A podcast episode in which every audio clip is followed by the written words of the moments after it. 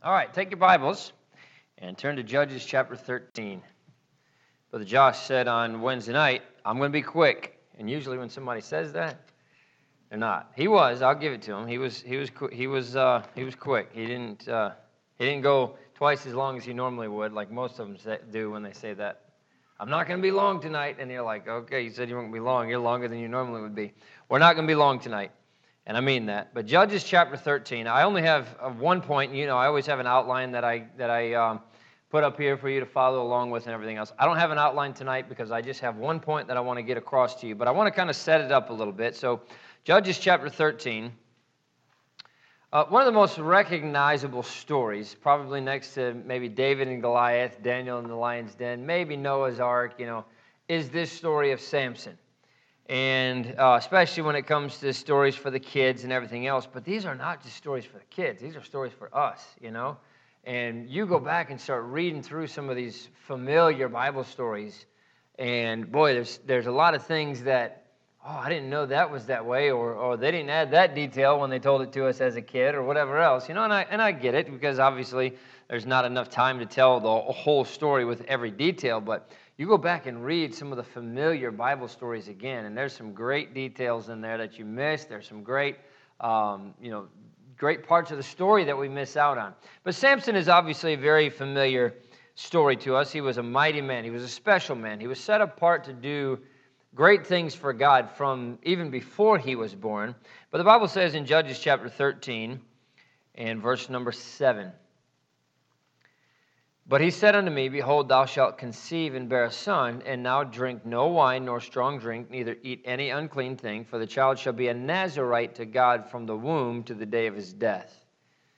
Then Manoah, who is Samson's father, by the way, here's an interesting fact about the story of Samson Samson's mother's name is never mentioned, it's just called his mother or Manoah's wife. Never mentioned her by name. Why? I don't know, but we don't have her name. Um, but it was a miraculous birth because she, you know, she, she had not been able to, to have a baby, and God gives her a child. And he's a Nazarite. Now, there's a difference between a Nazarite and a Nazarene. A Nazarene is somebody from Nazareth. A Nazarite is someone who is set apart from birth uh, with very strict instructions about what they could and could not do. One of the things was they were not allowed to drink anything that had to do with grapes no wine, which would be not just the strong drink that the wine uh, in the wine that the Bible is talking about when it talks about strong drink, but wine the Bible mentions uh, as in the fruit of a grape. We're not allowed to touch it. They were not allowed to touch anything dead, and they were not allowed to cut their hair. Those were those were the things that separated a Nazarite from everybody else. And God separates Samson from from the womb, from before he was born. So he's, he tells Samson's mother, These are things that you cannot do either because as long as he's in the womb, which, by the way, goes to show you that it's a baby from the moment of conception, not, you know, after it's born or, or two weeks after it's born. It's a baby from conception. And we ought to do everything we can to protect babies in the womb. That's not the point of what we're, what we're looking at tonight. But I want to show you this in verse number 24. And the woman bare a son and called his name Samson. And the child grew and the Lord blessed him. And the Spirit of the Lord began to move him at times in the camp of Dan between Zorah and Eshtaol. Now, Samson was one of the judges. And one of the things that you see all the way throughout the book of Judges, but with every one of the judges that Israel had, is that they would go through the same cycle. They would sin, God would have to bring judgment on them, usually in the form of, uh, of another city or another a group of people coming and, and overtaking them, they would repent, or, or God would send a judge to Israel. They would repent, God would grant them freedom. And then the cycle would start all over again. They would fall back into sin. And then God would send judgment. And then a judge would come along and say, You better get right. They would get right, God would deliver them. And that cycle just happened over and over and over again. So here we are in the middle of one of those cycles with Samson. Now, by the way, I don't think Samson was a huge guy with gigantic muscles. You know, we talk, talk about Samson as being the strongest man in the world, right? I mean, we're going to look at a couple of the things that Samson did. He was, he was a strong man. But why is it then that the Philistines were desperate to figure out what the source of his power was? if the source of his power was these gigantic muscles, they would say, well, look how big the guy is. No wonder he can pick up a gate and walk away with it, right? But I think that's one of the things that made Samson unique. They couldn't figure out where in the world is this guy's power from because he was probably average or maybe even below average, you know? Uh, and I just kind of picture Samson as this little short guy with, you know, twigs for arms, and he's picking up these city gates and walking away with them, you know, and doing all this crazy stuff that a normal person would never be able to do, let alone a guy with gigantic muscles would be able to do. They can't figure out the source of his strength. They can't figure out why he's strong. If he was this huge beast of a guy, he would have muscles coming out everywhere, and they would say, There's no wonder why he's doing all these things, right? So, I mean, the Bible doesn't tell us either way, but I, I think Samson was probably just an average looking guy. And slowly but surely, though God was using Samson, he starts to make poor decisions. The Bible says that God moved him at times in the camp of Dan. God had set him apart from his mother's womb to be something special. Samson starts to make decisions that move him away, and you can see that his relationship with God is not uh, what it should have been.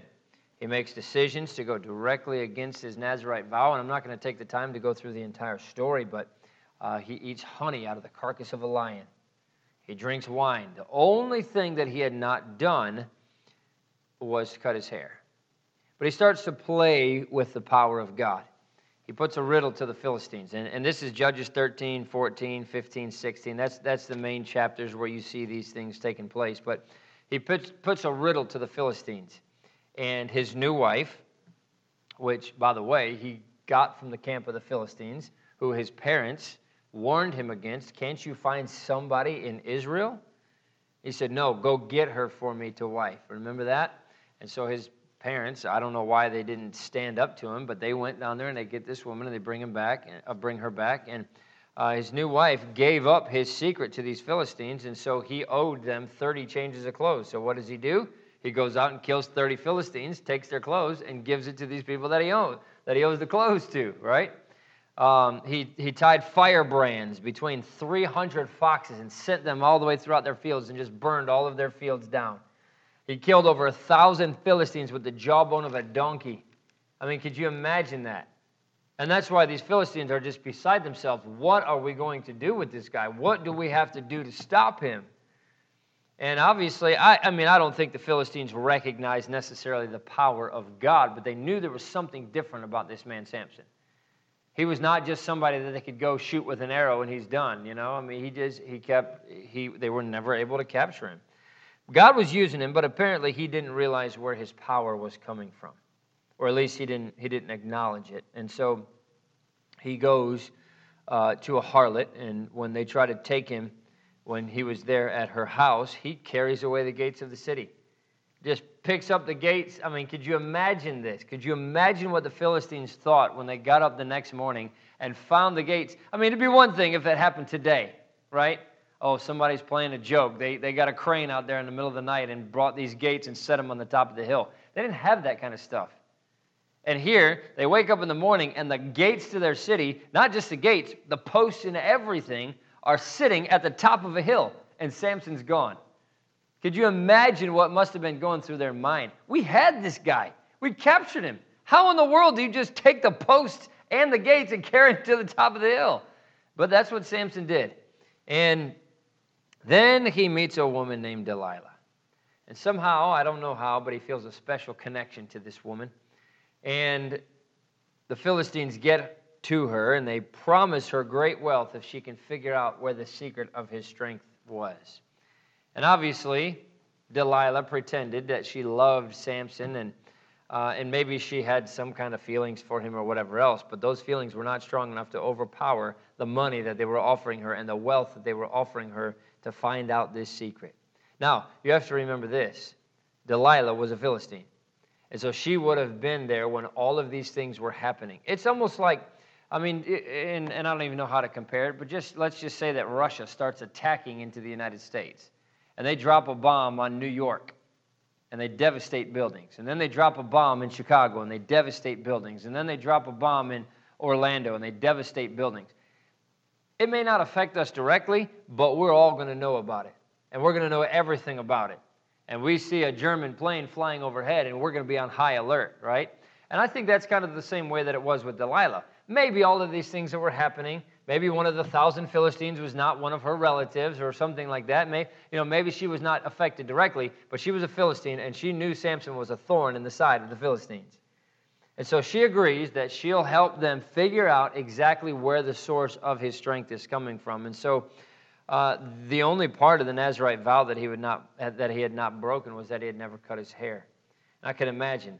I don't know how old Samson was by this point, but you figure that he's probably in his 30s or 40s. He's been 30 or 40 years without cutting his hair once. Could you imagine what a mangy, you know, what a mangy animal Samson must have looked like walking around with his hair just everywhere, you know? Uh, and I mean, the fact that nobody mentioned it, it's almost kind of like, why did nobody, you know, oh, you're talking about the really hairy guy walking around with hair down, you know, why did nobody mention his hair? I don't know. And why did they not think, oh, there's got to be something in the hair? you know? Uh, I mean, because it's not like everybody's walking around like that. So I don't know exactly, obviously, everything that was going on in that day. But you know the story. He tells Delilah that if they bind him with seven green withs, his strength will be gone.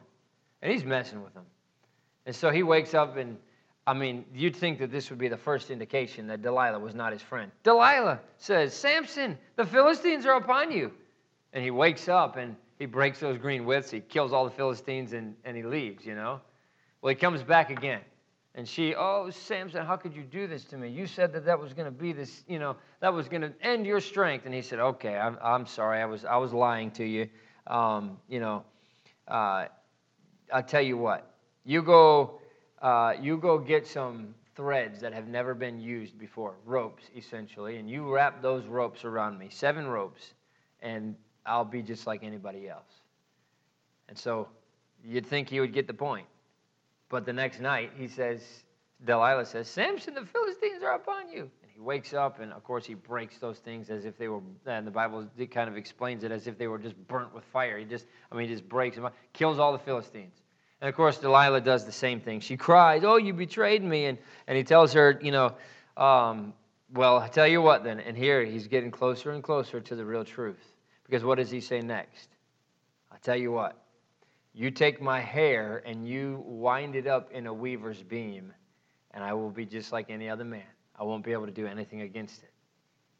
Well, Samson, Samson, the Philistines are upon you.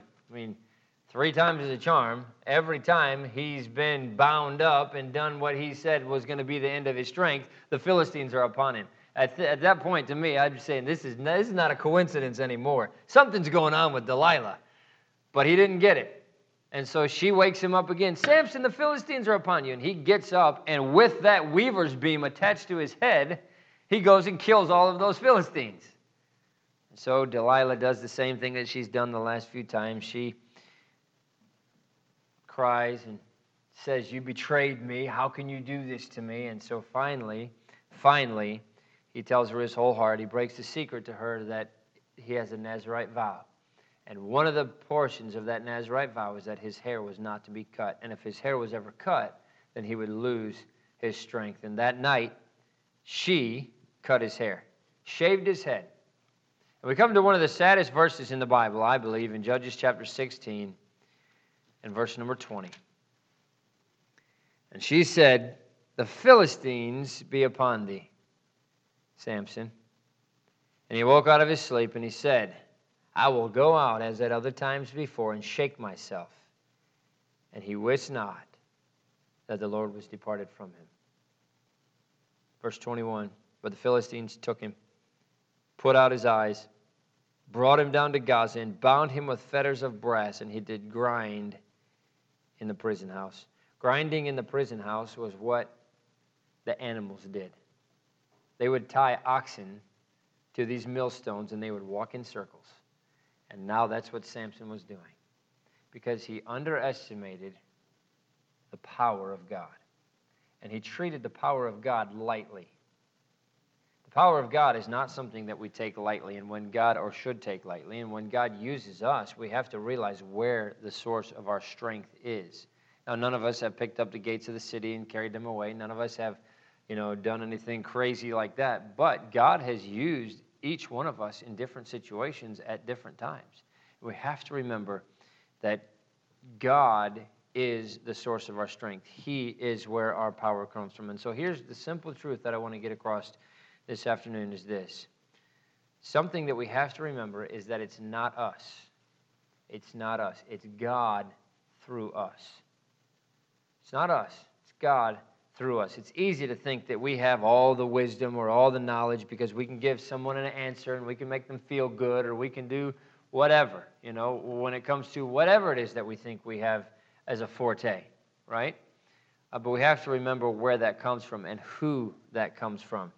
The easiest thing for us to do is to rely on our experience or how good we were in this situation or that situation and completely push God out of the picture. That's exactly what Samson did. Samson was acting in the power of God, whether he acknowledged it or not. Samson was acting in the power of God when he broke those seven green withs. He was acting in the power of God when he broke those seven ropes. He was acting in the power of God when he had his hair in a weaver's beam. But he lost that power. And he thought that he was acting in the same power that he had always been in. And he woke up, and the Bible says he wist not that the Lord had departed from him. What a sad thing. I don't know when or how, but one day we're going to go out as at other times before to perform our job, to do what God's called us to do and wish not that the Lord departed from us. And that's going to be a sad day. Why don't you look at two verses with me and we'll be done. Turn over to Zechariah. Zechariah, Malachi, second to last book in the Old Testament. Zechariah is actually um, a, a, a, pretty large book, believe it or not. Has a lot of things in it that are really interesting. Um, a lot of prophecy of things that are going to be um, in the future. But Zechariah chapter 4 and verse number 6. The Bible says this Then he answered and spake unto me, saying, This is the word of the Lord unto Zerubbabel, saying, Not by might, nor by power, but by my spirit, saith the Lord of hosts. It doesn't matter how strong you think you are. It doesn't matter how wise you think you are. It doesn't matter all of the physical capabilities that you think you have. It's not by us, it's by Him, it's by His power. Jeremiah chapter 9. Turn there and we'll be done. Jeremiah chapter 9, the Bible says this in verse number 23. Thus saith the Lord, Let not the wise man glory in his wisdom Neither let the mighty man glory in his might. Let not the rich man glory in his riches. Which, by the way, the fact that he's saying this means that that happens a lot. Right? People who think they have a lot of knowledge, whether, it, whether it's teachers or preachers or counselors or whoever. Don't let the wise man glory in his wisdom. Don't let the strong man glory in his might. Don't let the, uh, the rich man glory in his riches. We all do it. We got riches. I mean, look at all these the rich people. The Bible says that, that it's harder for a rich man to come to Christ than it is for a camel to go through the eye of a needle. Why is that? It's because they're counting on their riches. We count on our own wisdom instead of on the wisdom of Christ. We count on our riches instead of on the riches of Christ. We count on our own power instead of in the power of Christ. But he says this in verse number 24, Jeremiah 9 24. But let him that glorieth glory in this that he understandeth and knoweth me, that I am the Lord which exercise loving kindness, judgment, and righteousness in the earth. For in these things I delight, saith the Lord. Let him that glorieth glory in this, that he understandeth and knoweth me. That's the secret of our power to understand and to know him. That only comes by reading the Word of God, by studying the Word of God, by praying and spending time with God, by being in church, by, by doing these things that we can get closer to God in doing. Let him that glorieth glory in this, that he understandeth and knoweth me. That's the source of our strength. That's the source of our power. And that's what Samson lost. Samson was glorying in his own might. Samson was glorying in his own strength. He was glorying in his own wisdom and his own cunning and his own, you know, riddles and all of those other things, and he forgot the source of his strength. I think everyone in here today would say that they want to be effective in helping other people however we can. If they need help emotionally or physically or, or spiritually, especially when it comes to leading people to Christ or whatever else. Um, But the only way that we can truly help people, the only way that we can truly accomplish everything that God has laid out for us to accomplish in this life is if we do what we do in the power of God. That's it. And when we step outside of that power and wish not that the Lord's departed from us, we find ourselves in a very miserable situation. Allow Him to work in us first and then through us as we accomplish what He's laid out for us to accomplish. What a sad commentary of a man that could have been great. Could you imagine what Samson would have been able to do?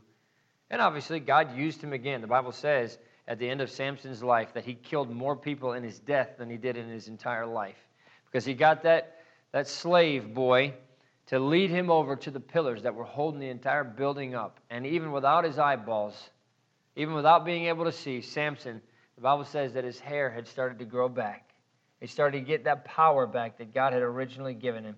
And here, all of these Philistine leaders, all these Philistine lords were gathered in this place, and they wanted to make fun of Samson. This was the great and mighty Samson.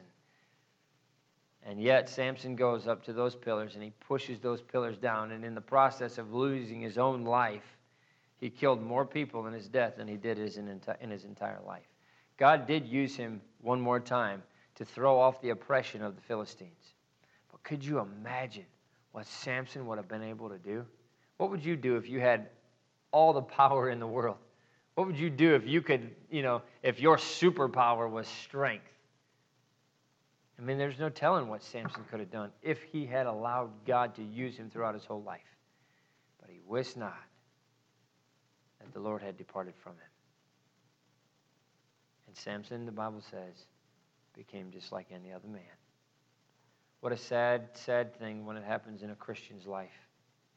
Wish not that God's power is departed from us and we become as any other man. You know what that means?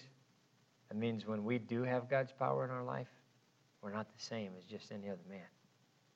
We're being used in a great way by God, and we can be used in a great way by God, and He wants to use us in a great way. But we have to make sure we're relying on God's power, not our own. Let's pray. Father, we love you. Again, we thank you so much for how good you are to us. I thank you for uh, wonderful, faithful people that we have here. And I pray for all those. I know that everybody that's not here is they're not here because they're going through difficult things. And I know just about everybody here has somebody at home that's going through something as well. So I, I pray that you'd heal those that are, that are not well and that you'd bring us all back together next week. But God, even, even, even beyond that, I pray that you'd help each one of us to remember the source of our strength. Remember that everything that we're able to accomplish, everything that we're able to do is only done through you. I pray that you would help each one of us to allow the power of God to work through us so that we can be the most effective servants for you that we can possibly be. Thank you for what you do for us in Jesus' name. Amen. If you would stand at your seats with your heads bowed and your eyes closed, I know it's not a long message, but perhaps God spoke to your heart tonight. And if He did, I want to give you an opportunity to come to the altar.